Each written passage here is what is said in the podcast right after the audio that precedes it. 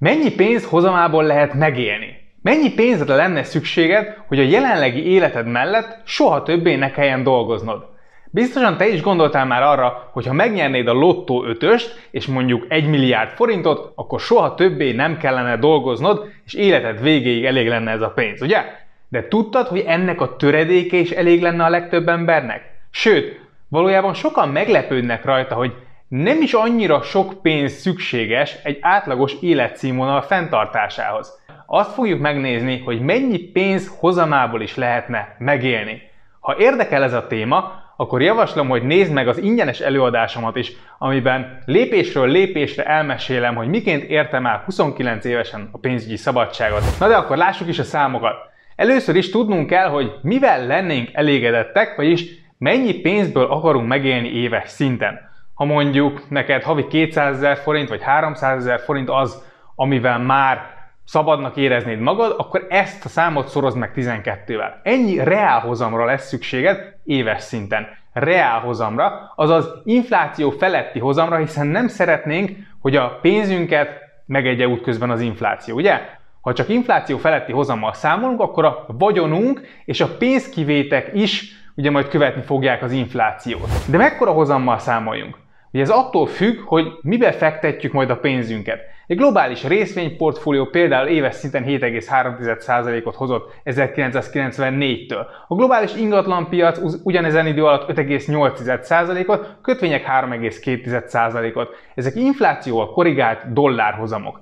Persze a múltbeli hozamok nem jelentenek garanciát a jövőre nézve, de az valószínű, hogy amennyiben tanulsz a befektetésekről, akkor te is képes leszel elérni ilyen 2-5% körüli reálhozamot éves szinten, hosszú távon. Ehhez nem is kell feltétlenül nagy zseninek lenni. Ha éves szinten 3 millió forintra lenne szükségünk, és 3%-os hozamot érünk el, akkor 100 millió forintos portfólióval már végtelenül szabadok lehetünk. Egy könnyen érthető példa, hogyha valaki vesz ebből 3-4 lakást, mondjuk kiadja és azokat menedzseli, akkor abból már meg lehetne élni.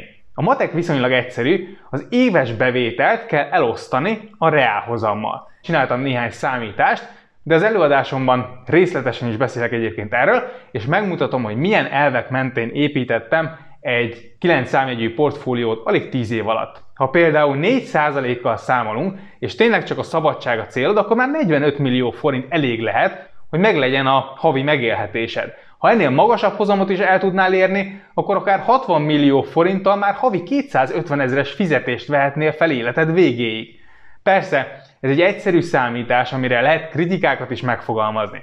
Ugye nem biztos, hogy minden évben ugyanakkorák a hozamok, és lehet akár húzamosabb ideig is alul teljesítés. Ugyanakkor szerintem a szabadság sem azt jelenti, hogy soha többé nem fogsz semmi értelmeset csinálni, és, és Akár nyugodtan vállalhatsz munkát később is, hogyha ahhoz van kedved, vagy úgy jön ki a lépés. Semmi nem tiltja, hogy legyen bevételed később is, csak az már egy nagyon más minőségű élet, amikor te döntöd el, hogy milyen munkát vállalsz el, és mikor mennyit dolgozol.